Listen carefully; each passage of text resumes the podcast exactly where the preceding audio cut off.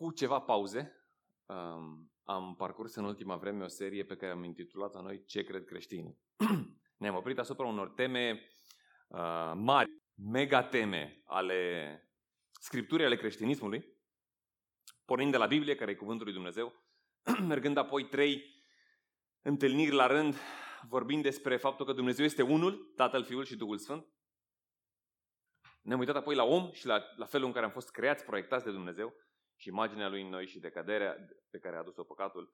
Am văzut apoi că mântuirea este a lui Dumnezeu și am ajuns astăzi la al șaptelea și penultimul episod, care se numește Isus își clădește biserica.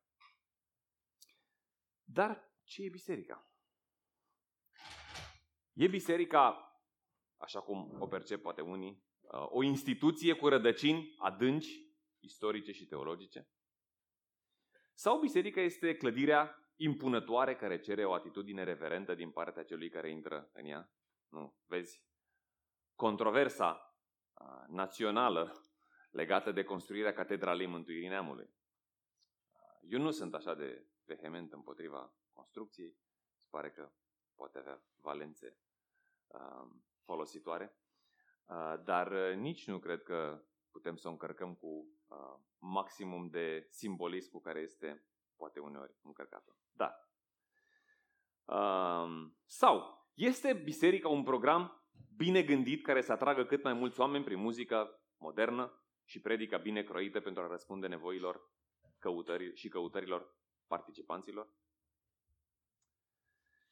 Apoi sunt întrebări de genul, în cadrul întâlnirilor bisericii sau în cadrul funcționării bisericii, ar trebui să punem accentul pe slujbele și întâlnirile de închinare și rugăciune și predicare? Sau ar trebui să renunțăm la ele și să ne întâlnim pur și simplu în case, pentru că biserica înseamnă oameni și înseamnă relații. Nu așa făceau primii creștini. Um, sau cum e cu cei care stau acasă, nu sunt parte din nicio biserică, urmăresc predici pe internet și apoi mai se întâlnesc ocazional cu un prieten și altul care se întâmplă să fie creștin și mai vorbesc despre lucrurile respective. Este asta biserică? Biserica online? Ca să... Mulțumesc, Emi. Ca să mărim Uh, complexitatea să, uh, subiectului, se pune și întrebarea care este adevărata biserică. Sunt atât de multe tipuri de biserici. Sunt bisericile istorice, cea ortodoxă și cea catolică.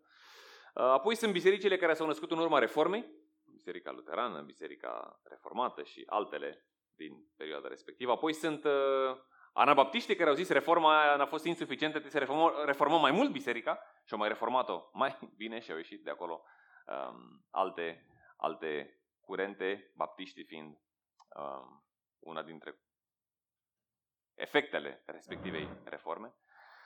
Uh, apoi, de vreo 100 de ani au apărut biserici care spun, stai puțin că nu ne-am dat seama că Duhul Sfânt de fapt lucrează și astăzi așa cum lucra pe vremea apostolilor și de fapt așa ar trebui să arate biserica și au apărut bisericile penticostale și apoi carismatice. În urma a ceea ce s-a întâmplat în China și a mișcării bisericii subterane, bisericii în case, este foarte popular valul care spune nu avem nevoie să ne întâlnim în, în, în cadre publice și în grupuri așa mari, tot ce avem nevoie este să ne întâlnim în case. De fapt, aia este biserica.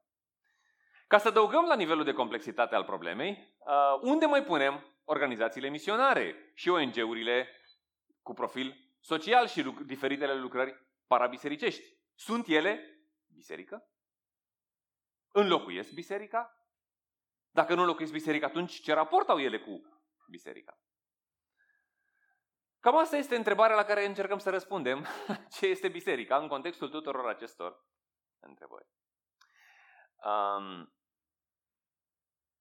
pentru ca să accentuez doar complexitatea întrebării și, și a subiectului, uh, ci și esențialitatea lui, importanța lui, um, aș spune că de, de răspunsul la această întrebare depinde funcționarea noastră ca biserică. După cum definim biserica, așa vom funcționa ca biserică.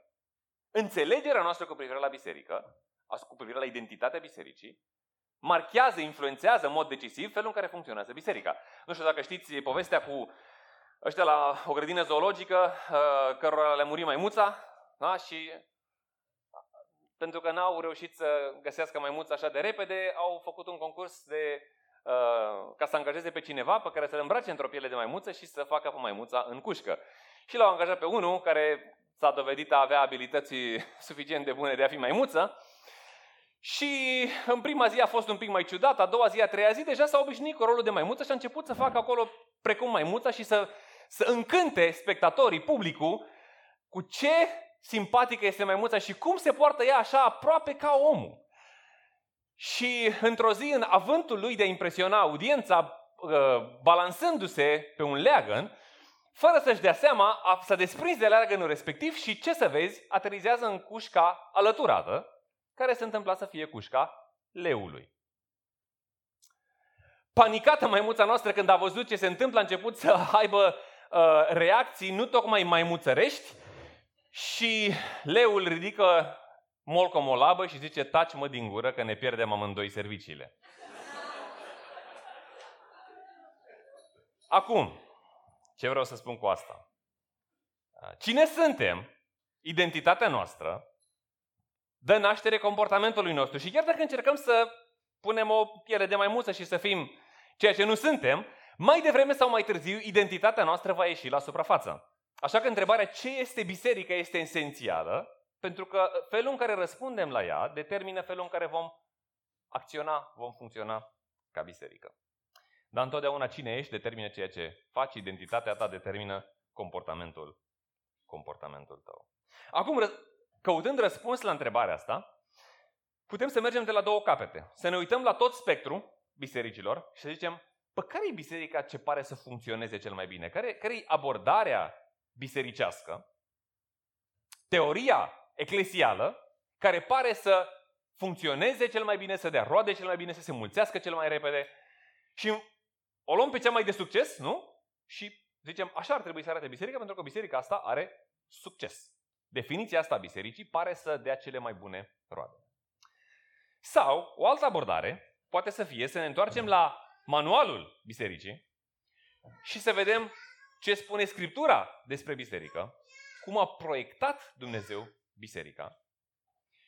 Și eu cred că dacă pornim de la manualul bisericii, vom ajunge ca biserica pe care o clădim după manualul bisericii să și funcționeze, să și dea roade. Dacă o pornim de la capătul celălalt, de la ce funcționează, putem să ajungem la um, abordări defectuoase, la abordări incomplete sau la abordări că, apropo, funcționează niște modele extrem de disfuncționale. Dacă știți, în Africa, probabil cea mai mare uh, prosperit, cea mai mare uh, anvergură, cea mai, cea mai rapidă expansiune, uh, o au biserici care au în, în centru mesajului lor uh, un uh, surogat de Evanghelie. Un surogat de Evanghelie care spune, vrei să-ți meargă bine, vrei să fii prosper, vrei să ai bani, vrei să arăți ca ăștia care îți predică, atunci vină la noi, dă-ne banii și uh, Dumnezeu o să te binecuvinteze. Și ăsta este mecanismul după care biserica atrage și crește în multe zone din Africa. Așa că dacă mergem pe ceea ce funcționează, s-ar putea să ajungem în niște fundături. Dacă pornim de la ceea ce spune Scriptura, atunci credem că e ceea ce spune Scriptura va și funcționa pentru că este adevărul revelat al lui Dumnezeu. Bun. Aș porni cu um, un text din uh, Scriptură și cu o definiție pe care aș vrea să o, o dau de la început pentru ca să urmărim elementele ei componente în textul pe care îl vom, uh, pe care l vom citi. Pentru că textul este mai larg uh, și va trebui să spicuim din el uh, și nu vom putea să citim întreaga epistola Apostolului Petru. Eu vă, vă recomand pe toată, dacă vrem să înțelegem bine ce e biserica, întreaga primă epistola Apostolului Petru e foarte de folos. De asemenea, cartea Efeseni ne este de folos, deci lectură suplimentară pentru cine dorește cărțile Efeseni și 1 Petru. Vorbe, um, sunt foarte um, de folos atunci când vrem să înțelegem ce e biserica. Uh, dar eu voi spicui doar din prima epistolă a Apostolului Petru câteva elemente, dar aveți în vedere următoarele, următoarele uh, elemente componente în, uh, în textul respectiv și am să le pun de la început, repet, pentru ca să ne fie mai ușor să le urmărim, dat fiind uh, faptul că textul e foarte bogat. Biserica este poporul lui Dumnezeu chemat la sine prin Evanghelie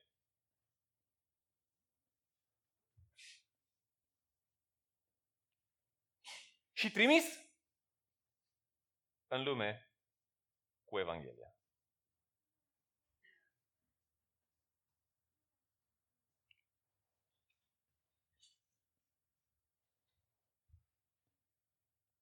Elemente, componente cheie, Evanghelia.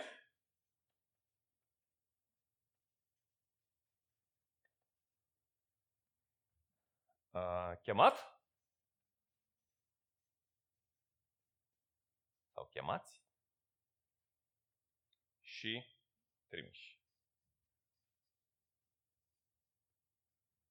Haideți să urmărim elementele astea în uh, pasajele pe care le vom citi din uh,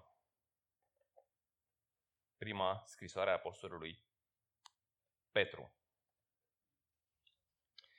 Um, aș începe chiar de la început și spune așa, Petru, apostol al lui Isus Hristos, către cei aleși. Da? Aleși și în alegerea asta chemați, care locuiesc ca peregrini, împrăștiați, da? prin diverse zone, împrăștiați în Pont, Galatia, Capadocia, Asia și Bitinia. După preștiința lui Dumnezeu Tatăl, prin sfințirea lucrată de Duhul, spre ascultarea și stropirea cu sângele lui Isus Hristos. Harul și pacea să vă fie înmulțite. Binecuvântat să fie Dumnezeu Tatăl Domnului nostru Isus Hristos, care, după marea lui îndurare, ne-a născut din nou la o nădejde vie prin învierea lui Isus Hristos din morți și la o moștenire nepieritoare și nepângărită, care nu se ofilește și care este păstrată în ceruri pentru voi. Dumnezeu ne-a ales și ne-a chemat prin ceea ce a făcut Isus prin Evanghelie. Da? Asta este foarte, foarte evident în, în pasajul acesta. Apoi, puțin mai, mai târziu, versetul 23. Așa cum v-ați curățit sufletele prin ascultarea de adevăr, să aveți o dragoste de frați fără ipocrizie. Iubiți-vă unii pe alții, cu căldură, dintr-o inimă curată. Ați fost născuți din nou nu dintr-o sămânță pieritoare, ci dintr-una nepieritoare, prin cuvântul lui Dumnezeu, care este viu și care rămâne în veci, căci orice făptură ca iarba și gloria ei este ca floarea de pe câmp. Iarba se usucă, floarea cade, dar cuvântul Domnului rămâne în veci și acesta este cuvântul care v-a fost vestit prin Evanghelia. Biserica este născută și formată prin Evanghelie. Evanghelia este în centrul salvării noastre și Evanghelia este în centrul transformării noastre. Și dacă uh, ne este foarte la îndemână să zicem, da, Evanghelia este um, realitatea, este adevărul prin care suntem mântuiți, prin care suntem salvați, prin care suntem născuți din nou, instinctul nostru nu este la fel de puternic să spunem și Evanghelia este un um, instrumentul care ne schimbă, care ne transformă în fiecare zi. Dar ceea ce vedem aici, în, în, în ceea ce spune Apostolul uh, Petru, este că Evanghelia atât naște, dar am fost născuți prin Evanghelie, cât și transformă. Iată, iată ce spune puțin mai devreme, puțin mai târziu, în capitolul 2, versetul 2, ca niște copii născuți, nou născuți, să doriți laptele duhovnicesc și curat, pentru ca prin el să puteți crește spre mântuire și laptele duhovnicesc și curat se referă la cuvântul lui Dumnezeu, cuvântul Evangheliei. Um, așadar, Evanghelia nu sunt, spunem noi deseori, nu sunt primii pași pe calea creștină, ci Evanghelia este toată calea creștină. Evanghelia nu este doar ABC-ul creștinismului, cum intru în creștinism, ci Evanghelia este creștinismul de la A la Z, spune Tim Keller și bine spune și ne-a fost de folos ca, ca să ne reamintim deseori lucrul acesta. Și atunci, toate problemele care sunt în inima mea își au rădăcina în faptul că nu trăiesc Evanghelia. E ceva ce nu văd din Evanghelie, e ceva ce nu cred pentru situația respectivă din Evanghelie și toată transformarea înseamnă să văd ce anume l-a înlocuit pe Isus, care este centrul Evangheliei, cu altceva în viața mea și apoi să mă pocăiesc de asta și să mă întorc la Isus. Foarte, foarte specific, în ultima vreme, uh, mi-am dat seama că petrec mult timp pe piesa asta de tehnologie. Nu știu dacă voi vă confruntați cu chestia asta. Uh, și nu doar îmi petrec mult timp folosind calendarul și folosind internetul și folosind uh, browserul că, să caut diverse chestii, lucruri foarte de folos, dar îmi umplu toate spațiile libere cu vizionare de clipuri interesante, uneori educative, alteori mai puțin educative. M-am trezit um, în, în anumite perioade stresante, punându-mi să ascult ceva și de multe ori lucruri foarte bune. Predici, uh, prelegeri informative, foarte, foarte de folos, dar mi-am dat seama că ce se întâmpla era că uh, în loc să vin cu grijile mele înaintea lui Dumnezeu și să urmez ceea ce spune, uh, aruncați asupra lui toate îngrijorările voastre, căci El îngrijește de voi, care e Evanghelia, dar Evanghelia este Isus. Isus îmi poartă de grijă, Isus nu mă salvează și mă duce din iad în rai, ci Isus are, îmi poartă poverile, vin cu grijile mele, pentru că El îmi poartă de grijă. Asta e Evanghelia.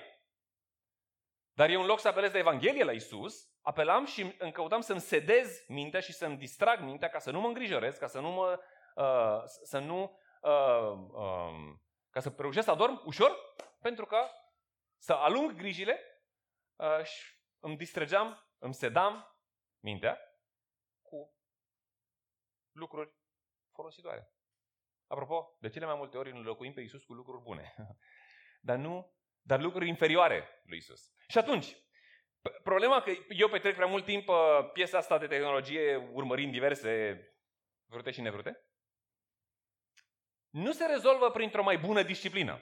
Și zic, de azi înainte eu voi fi un mai bun creștin. N-am fost suficient de bun creștin, dar voi fi disciplinat și în loc să petrec timp pe tehnologie, o să-mi blochez aplicația, o să vorbesc cu cineva, o, să le spun, o să-i spun cuiva să urmărească timpul pe care, urmăre, pe, pe care îl folosesc pe tehnologie. Nu cred că e un lucru rău să faci asta, dar e insuficient. Pentru că ce se întâmplă? Dacă eu nu îmi sedez mintea și nu îmi distrag mintea cu asta, o să mi-o distrag cu altceva dacă nu mă întorc la Isus, ca să arunc asupra Lui toate îngrijorările mele. Și că, ca să-mi pun încrederea în El care îmi poartă de grijă. Vedeți diferența? Că dacă, dacă găsesc înlocuitorul lui Isus și mă pocăiesc de faptul că l-am înlocuit pe Isus, cel care îmi poartă de grijă cu uh, o realitate virtuală cu care îmi sedez mintea ca să nu se uite la, la lucrurile care mă înconjoară și care mă distrag și care mă aglomerează și care mă stresează și să fie ăsta un, uh, o sursă de de eliberarea stresului sau de pus pauză la stresul care mă, mă presează, n-am făcut nimic. Pentru că dacă îl scot pe ăsta, o să mă duc spre altul, o să mă duc spre altceva, o să găsesc un alt înlocuitor. Până când nu mă pocăiesc de rădăcina, de inimă a păcatului meu, care îl înlocuiește pe Isus cu altceva, și nu mă întorc la Isus ca fiind salvatorul meu, ca fiind cel care îmi poartă de grijă, ca fiind cel asupra căruia trebuie să arunc grijile și îngrijorările mele, rădăcina păcatului rămâne acolo. Și atunci, nu sunt doar salvat prin Evanghelie, sunt, um, nu sunt doar mântuit, nu sunt doar uh, um, iertat de păcatele mele prin Evanghelie, ci în mod continuu Evanghelia este cea care descoperă rădăcinile păcătoase ale inimii mele, le expune, pentru că apoi să urmeze pocăință și întoarcere la Isus, la Evanghelie. Nu? Deseori spunem că Isus e răspunsul la orice întrebare, Isus e soluția la orice problemă. Și un alt mod de a spune Că singura realitate transformatoare a vieții noastre este Evanghelia. Cine este Isus, cine este Dumnezeu și ce a făcut El pentru noi sunt întotdeauna sursa răspunsului pentru orice frământare și orice problemă. Unde ai tu rateurile personale? Um, unde dai tu kicks? Unde păcătuiești tu frecvent? Și te întorci la alte soluții. Disciplină, um, mai mult efort, uh, mai multă ambiție. Lucruri poate binevenite, dar dacă ele sunt forța motrice a schimbării, e insuficient. Cu mai multă voință, cu mai multă disciplină, nu o să fie suficientă nu să, elementele astea nu o să fie suficiente pentru a schimba inima mea. S-ar putea să fie suficiente pentru a schimba comportamentul meu. Apropo, cu multă voință și disciplină putem să schimbăm comportamentul, dar nu schimbăm pornirile inimii. Doar Evanghelia răspunde problemelor noastre de interior, de rădăcină, de inimă. Biserica este născută și este formată prin Evanghelie. Al doilea lucru. Biserica este comunitatea chemată și formată prin Evanghelie. Mergem la al doilea punct, da? Evanghelia e primul, Evanghelia e cea care naște, care transformă. Evanghelia asta cheamă și aduce indivizii împreună. Nu este doar că Dumnezeu lucrează la fiecare individ în parte și fiecare stă în, în bucățica lui, în sertărașul lui, în cutiuța lui și Dumnezeu la fiecare îi dă cu pipeta individual. Ci Dumnezeu ne adună pe toți într-o comunitate.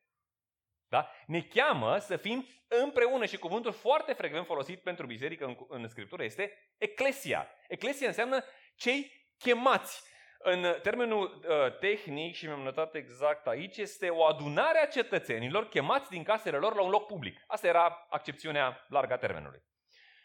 Și Noul Testament ia termenul și îl, for, îl, fol, îl folosește pentru cei chemați de Evanghelie să formeze comunitatea celor credincioși. Și atunci este acest impuls de împreună, de adunare, de chemare, dar de strângere. Uh, așa că biserica este comunitatea celor chemați prin Evanghelie și formați apoi prin Evanghelie. Iată ce spune uh, capitolul 2, versetul 9.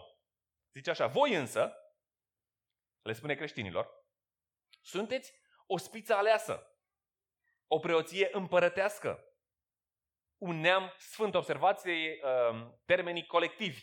Un neam sfânt. Un popor care este posesiunea lui Dumnezeu. Ca să puteți proclama faptele mărețele celui ce va chema din întuneric la lumina sa minunată. Evanghelia nu transformă și nu lucrează cu indivizi izolați fiecare în bucățica lui, în cămăruța lui, în viața lui, pe traseul lui, pe pista lui de alergare în viață. Da, există o dimensiune individuală. Dar dimensiunea asta individuală este parte a unei dimensiuni comune. Sunt foarte multe metafore ale bisericii în Noul Testament, toate de care eu mi-aduc aminte în momentul ăsta sunt metafore colective. Nu? E o familie, biserica? Biserica este un trup, un organism în care toate elementele sunt interdependente. Biserica este un, un, un, o clădire vie, formată din pietre vii, care împreună formează respectiva structură. De, Apostolul Ioan folosește imaginea viței cu mlădițele, Iisus fiind uh, vița din care uh, depind toate mlădițele și ele formează împreună un, un ansamblu. O mulțime de imagini colective. N-am cum să fiu creștin și să fiu singur. Aici. Creștinul X. Este o ciudățenie din punct de vedere al Scripturii. N-am cum să fiu creștinul X izolat de restul organismului bisericii locale. Toate îndemnurile, dacă vă las să recitiți voi um, de la versetul 13 până la 25, unde apostolul spune, încingeți-vă coapsele minții, fiți treji, puneți-vă nădejdea în harul care va fi arătat. Nu vă conformați poftelor, urmați-l pe Isus. Toate îndemnurile astea sunt îndemnuri adresate unor biserici locale, unor colectivități. Nu sunt adresate unor indivizi. Noi tindem să le luăm, ok, ce am eu de, de făcut din textul ăsta? Nu? Asta este instinctul când citim un text biblic. Ok, ce trebuie să fac eu? Păi eu trebuie să fac asta. Eu trebuie să fiu atent ce fac cu poftele. Eu trebuie să fiu... Și adevărat că, repet, e o dimensiune individuală. Dar dimensiunea asta individuală e parte dintr-o dimensiune colectivă. Voi împreună! Voi împreună! Vedeți ce faceți cu poftele. Voi împreună fiți sfinți în toată purtarea voastră. Voi împreună trăiți cu frică în timpul peregrinărilor voastre. Împreună. Toate, toate epistolele, nu, multe epistole, majoritatea epistolelor, cu câteva excepții din Noul Testament, sunt scrise unor comunități locale. Chiar și cele care sunt scrise către Timotei, te uiți și vezi că, de fapt, bun, Pavel le trimite lui Timotei, dar are în vedere și se adresează pe alocuri întregii comunități din care Timotei face, face parte. Pentru că biserica, prin definiție, este o comunitate de oameni chemați, nu este formată din creștinul X izolat undeva pe cont propriu.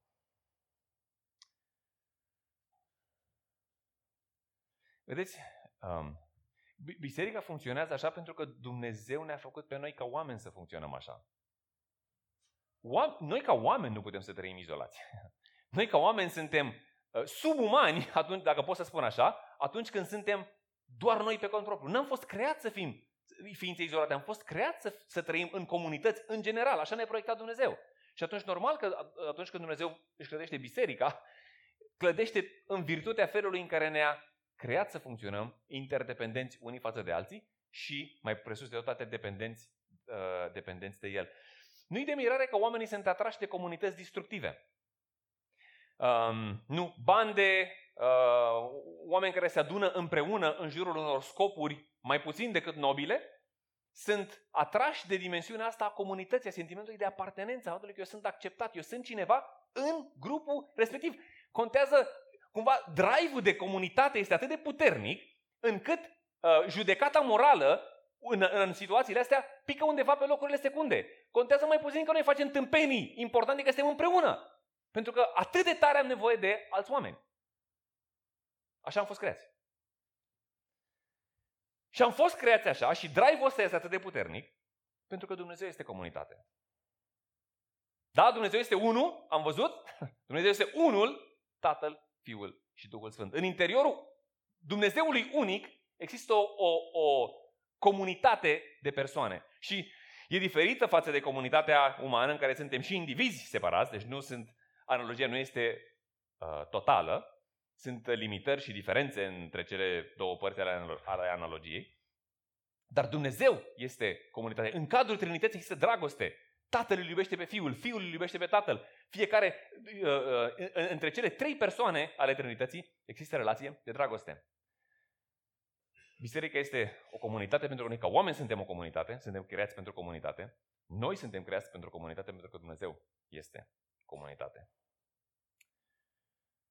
Și acum, noi aș, aș merge la chestii foarte practice. Noi suntem o comunitate a bisericii care funcționăm, și iarăși, sociologia descoperă felul în care ne-a creat Dumnezeu, funcționăm în moduri diferite, în, în, în grupuri de dimensiuni diferite.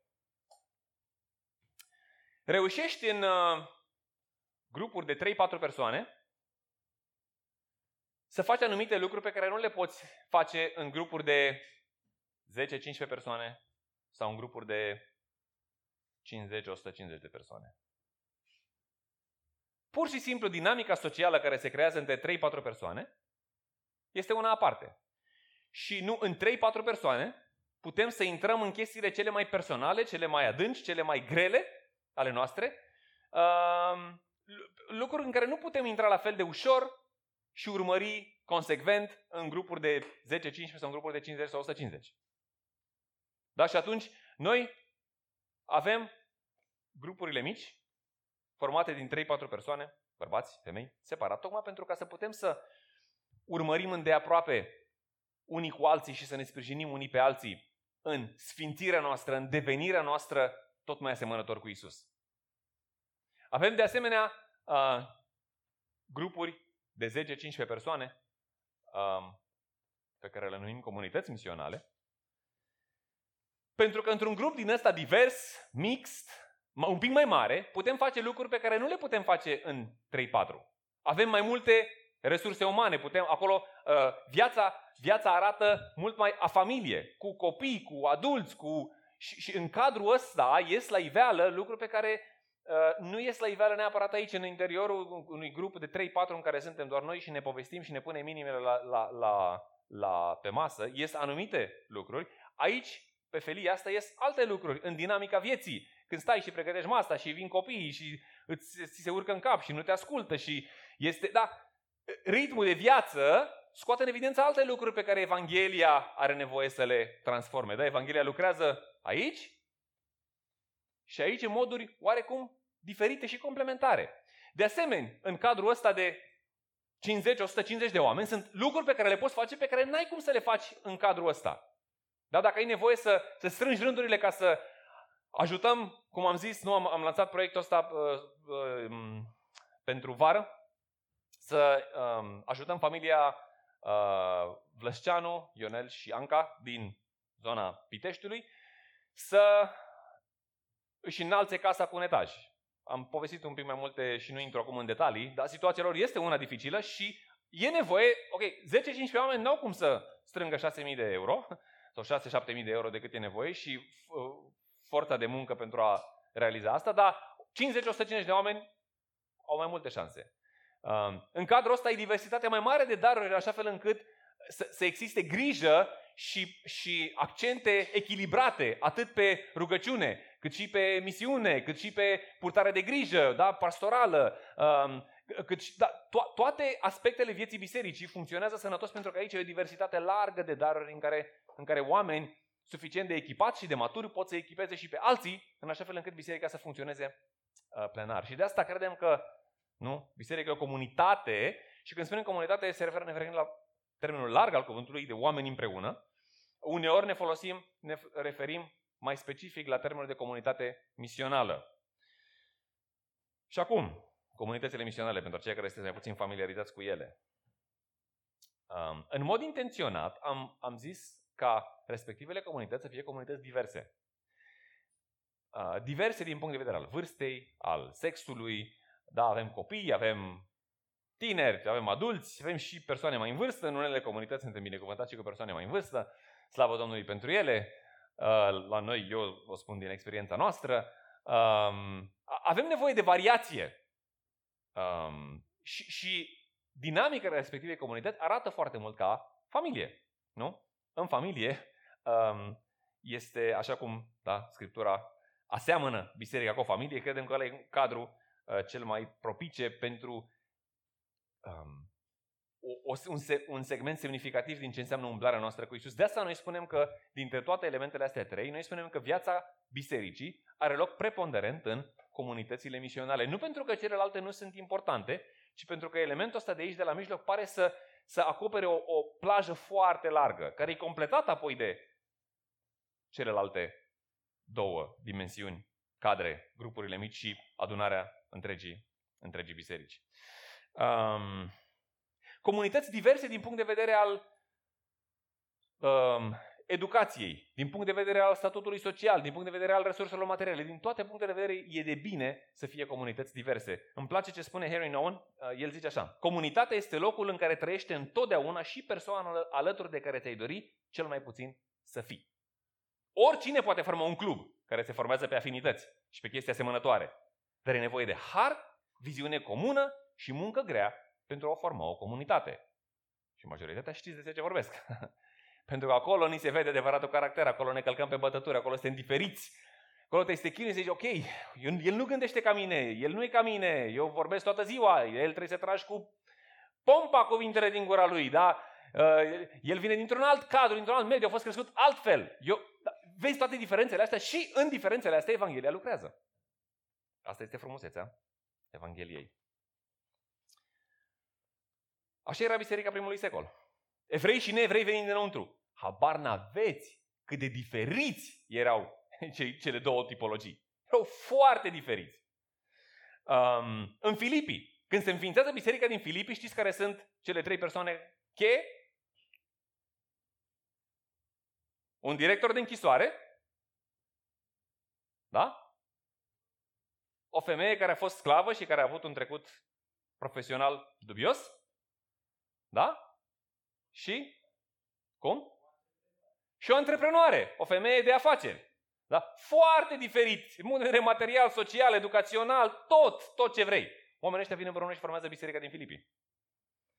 Biserica din Antiohia, extrem de diversă. Antiohia era prin definiție un, un oraș multicultural. Problema era că multiculturalismul ăsta nu funcționa prea bine. nu era un, un multiculturalism armonios, în care veneau toți și se împleteau și se bucurau de diversitate. Nu, nu, nu. Ca să nu se omoare unii pe alții, locuiau în compartimente înconjurate de ziduri. Deci nu doar cetate era înconjurată de ziduri, ci fiecare cartier etnic era înconjurat de ziduri, așa fel încât să nu intre unii peste alții să se omoare. Cam așa arăta orașul antic Antiohia. Și în, în orașul ăsta extrem de divizat etnic, apare biserica. Și unicitatea bisericii, care atrage atenția orașului și care atrage atenția întregii comunități creștine, care până atunci era preponderent iudaică, este că oamenii ăștia veneau împreună din toate cartierele astea în care în mod normal s-ar fi omorât unii pe alții și se adunau împreună datorită Evangheliei. Evanghelia aducea împreună oameni extrem de diferiți. Și atunci, de asta noi zicem comunitățile misionare ar trebui să fie diferite. Da, ne întinde, da, nu este foarte natural, dar e sănătos. E, ne întinde și, ne, și e nenatural, dar e de bine. Pentru că tot cadrul ăsta lucrează în mine. Dragoste creștină. E foarte ușor să iubesc, spune Iisus, e ușor să iubești pe ăștia care sunt ca tine, nu? Care gândesc ca tine, care seamănă cu tine, care provin de unde provii tu. E cel mai ușor să iubești pe oamenii ăștia. Dar e mai greu să iubești pe oameni care sunt funcționează diferit, au background diferit, uh, au opinii diferite, au personalități diferite, au uh, un, un background etnic diferit. Mult mai multă muncă. Dar asta e Puterea Evangheliei. E ușor să faci un club în care oamenii sunt la fel. E un cu totul alt proiect să creezi o comunitate în jurul Evangheliei din oameni foarte diversi.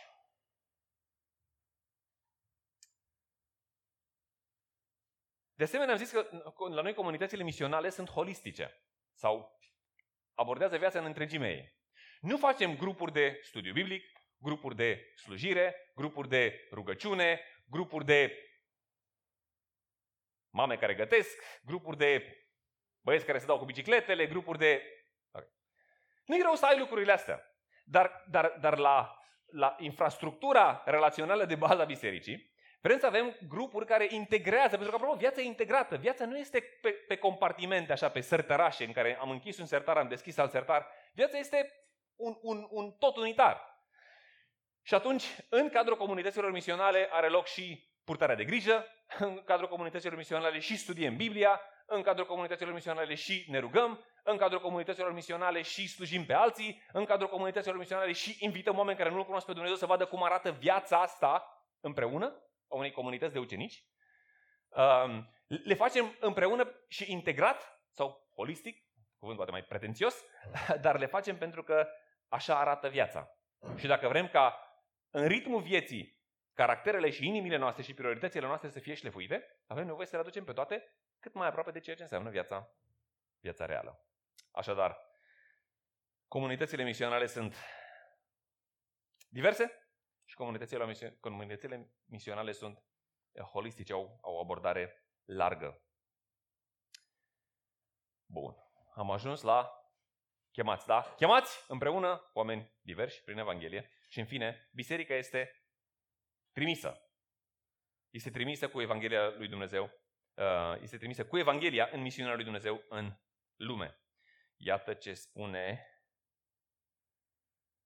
Continuă versetul 9, da, spune, voi sunteți popor, seminție, preoție. De ce? Nu sunteți chemați doar ca să stați voi între voi și să vă simțiți bine și ziceți ce călduț și ce bine și ce confortabil am reușit să creăm comunitatea asta, să Sperăm că de aici nu vom mai pleca niciodată. Am reușit să, să clădim ceva și ne simțim bine și avem prieteni și copiii noștri au prieteni și... Nu, voi ați fost chemați ca să puteți proclama, capitolul 2, versetul 9, faptele mărețe ale cerului care v-a chemat din întuneric la lumina sa minunată.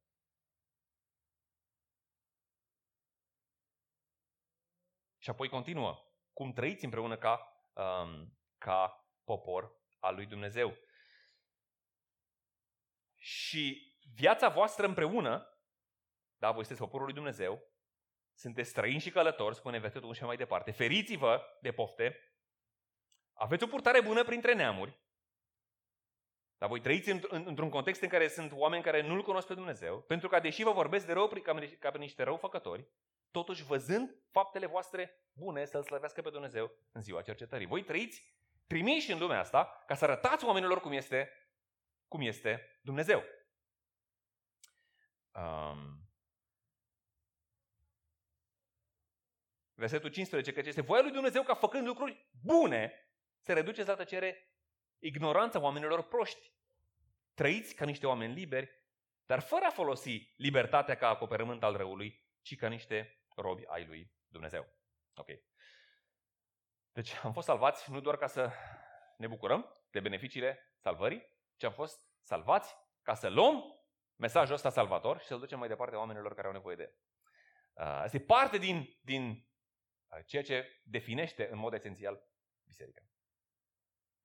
Din totdeauna Dumnezeu și-a dorit un popor. Din totdeauna Dumnezeu a lucrat cu un popor. Dacă ne uităm în Vechiul Testament, Dumnezeu și-a ales un popor. Și sensul poporului ăsta era ca el să arate lumii cum e Dumnezeu. Iată ce spune, de exemplu, în, în, în Isaia. Isaia, capitolul 2, versetul 2, zice așa. În zilele de pe urmă, muntele casei Domnului va fi așezat drept cel mai înalt dintre munți. Va fi înălțat deasupra dealurilor și toate neamurile vor curge spre el. Dar Dumnezeu nu salvează pe Israel într-un demers discriminatoriu. Eu vă salvez pe voi că de restul nu-mi pasă. Ci uh, salv, formarea și salvarea poporului Israel este un mijloc pentru ca Dumnezeu să lucreze prin toate, în toate popoarele. Da? Deci toate popoarele vor veni și vor zice să mergem și să ne suim la muntele casei Domnului, la casa Dumnezeului lui Iacov. El să ne învețe căile sale și noi să umblăm pe cărările sale. Căci din Sion va ieși legea și cuvântul Domnului din Ierusalim. Asta a fost întotdeauna planul lui Dumnezeu. Îmi place cum spune un autor, zice așa, forma vieții sociale, toate reglementările pe care Vechiul Testament le dă cu privire la viața poporului Israel, era parte integrantă din motivul pe care Dumnezeu, pentru care Dumnezeu i-a chemat în existență.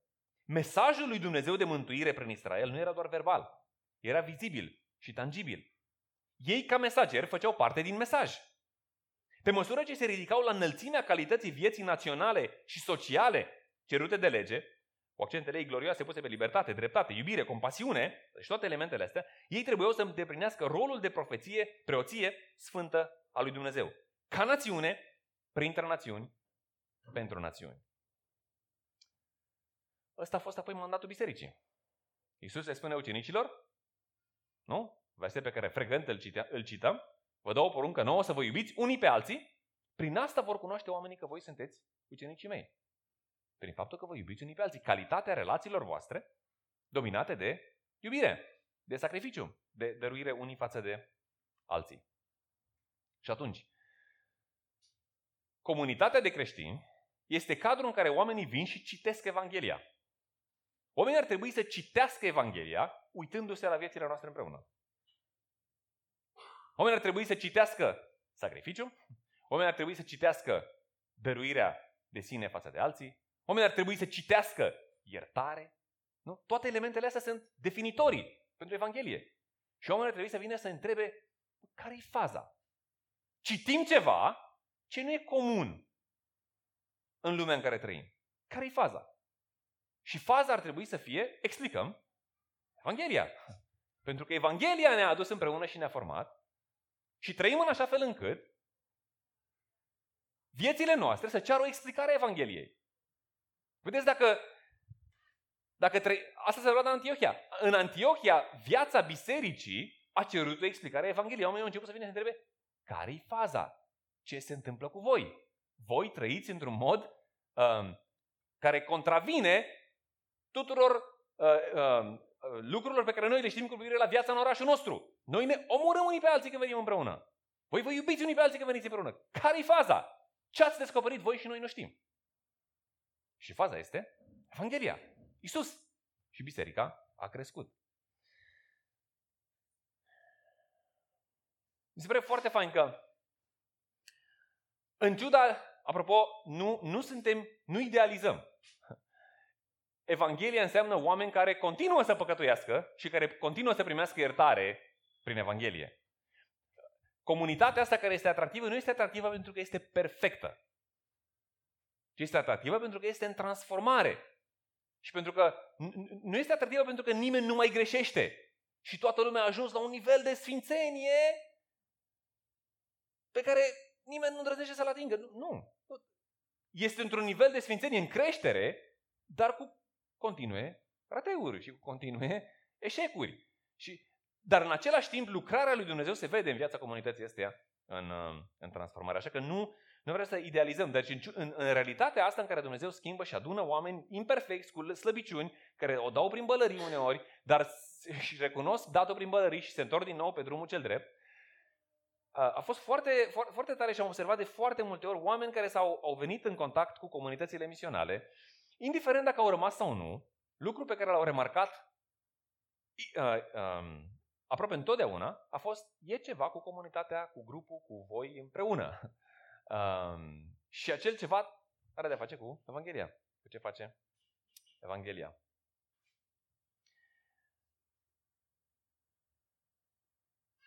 Ok. Vedeți, când, când, când oamenii sunt invitați să vadă Evanghelia, e mai mult decât a le spune. Oamenii au nevoie să audă Evanghelia. Dar, dar în cultura noastră, în care oamenii au impresia că știu ce e creștinismul uh, și unii um, se cred creștini fără să fie și alții au respins creștinismul pentru că au intrat în contact cu o versiune uh, ciuntă, Uh, sau ei au intrat insuficient de mult în contact cu respectivul creștinism și au zis nu ne trebuie creștinismul. Oamenii au nevoie să vadă cum arată creștinismul pentru a vedea, băi, stai puțin că eu am respins creștinismul, dar, dar nu cred că e creștinismul ce am respins eu. Sau, sau eu cred că sunt creștin, dar nu cred că e creștinismul ceea ce mi-am asumat eu. Pentru că văd cum arată creștinismul și oamenii au nevoie să vadă uh, creștinismul pentru ca să înțeleagă cu adevărat Evanghelia, să înțeleagă cu adevărat creștinismul. Câteva exemple. N-ai cum să fii cucerit de încălțămintea sportivă produsă de ON până când nu mergi sau nu alergi cu o pereche. Reclamă mascată. în sensul că nu i-am spus că e reclamă. um, anumite lucruri trebuie pur și simplu să, să le experimentezi ca să vezi cum se simt. Dacă n-ai mâncat niciodată prăjitură cheesecake și noi până acum 20 de ani n-am gustat prăjitură cheesecake, că devine foarte populară, e una din favoritele mele, degeaba încerci să-i spui cuiva ce înseamnă un cheesecake. Că până când el, ok, poți să-i răspoze, poți să-i dai rețetarul, poți să și el înțelege ceva din ce înseamnă să mănânci o prăjitură cheesecake.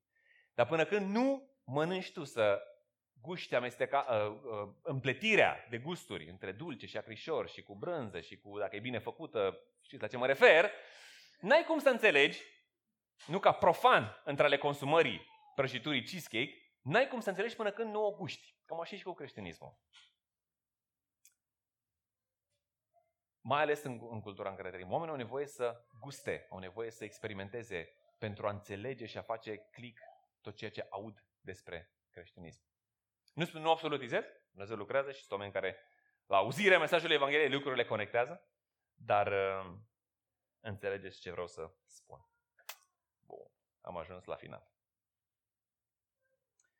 Biserica este comunitatea de oameni care au fost salvați și sunt transformați de Evanghelie, sunt chemați împreună să formeze o comunitate și apoi sunt trimiși cu misiunea lui Dumnezeu în lume. Trei cuvinte cheie pe care trebuie să le reținem azi. Evanghelia, Evanghelia ne cheamă și Evanghelia ne trimite. Dacă, dacă trăim în mod consecvent și în mod crescând dinamica asta, cred că avem șanse să fim o comunitate sănătoasă. O comunitate care e bine ancorată în, în uh, elementele primordiale, centrale, în jurul căreia se învârt toate celelalte uh, elemente ale vieții creștine. Câteva întrebări de care știu că au apărut în, în diferite conversații. Cum e cu unitatea bisericii? Domnul Iisus se roagă pentru biserica și pentru unitatea ei. Um, crezurile creștine spun, cred în una Sfântă Apostolească, Sobornicească Apostolească Biserică. Una. Ba da, nu doar una, sunt cam multe. Și cam multe și care se cam ciondănesc. Cum e cu unitatea bisericii? Ce părere aveți? Depinde foarte mult ce, um, pe ce coordonate definești unitate. Unitate din ce punct de vedere? Ai mai multe variante. Poți să ai unitate instituțională. O singură instituție, o singură organizație care este unitară. Cu ramuri și structuri de autoritate și de resocoteală și așa mai departe. E clar că din punct de vedere instituțional, nu, biserica nu este unică. Nu este o singură instituție și, și se fac demersuri, apropo, pentru o unitate instituțională a bisericii. Poți să ai o unitate teologică a bisericii. În funcție de ce, cum definești unitate teologică, poate să fie sau să nu fie. Sensul că există diferențe teologice între biserici, dar dacă vorbești despre, cum învățam la început, esența învățăturii bisericii, nu e neapărat o unitate teologică a bisericii, dar este o unitate la nivelul învățăturilor fundamentale și aș spune, fără, că, fără să greșesc, cred că sunt, este mult mai mult ceea ce ne unește în, pe diferitele ramuri ale bisericii decât ceea ce ne separă. Mult mai mult și în cantitate, mult mai mult și în importanță. Elementele cele mai importante ne unesc. Elementele cele mai multe ne unesc. Sunt anumite elemente care ne separă. Uh, dar, întotdeauna, dar elementele respective sunt mai puține și sunt de mai puțină importanță. Um, mai mult însă decât atât, aș spune, există o unitate spirituală a bisericii. Și când spun asta, mă gândesc la ce spune, de exemplu, Domnul Isus în uh, uh, ce spune Apostolul Pavel în a doua Timotei, capitolul 2, versetul 19. Spune așa, cu toate acestea, acestea, temelia solidă a lui Dumnezeu rămâne fermă, având sigiliul acesta. Domnul îi cunoaște pe cei ce sunt ai lui. Și oricine rosește numele Domnului trebuie să se depărteze de nedreptate. Contextul în care, în care Apostolul spune asta este acela al faptului că în, între membrii bisericii, și apropo există o, o, ceea ce se numește biserica vizibilă, dar me, cei ce își asumă credința creștină și devin parte dintr-o biserică locală.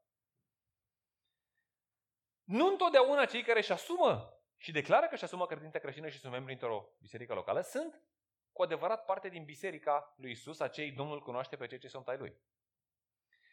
Și în sensul ăsta, toți cei care sunt ai lui Isus, indiferent de culoarea bisericii din care sunt, rezonează când te întâlnești cu un alt creștin, nu l-ai cunoscut niciodată. Nu știi rădăcinile istorice ale bisericii lui. N-ai. Dar când, când te întâlnești cu el și începi să vorbești despre Isus și biserică și Evanghelie, parcă sunteți frați.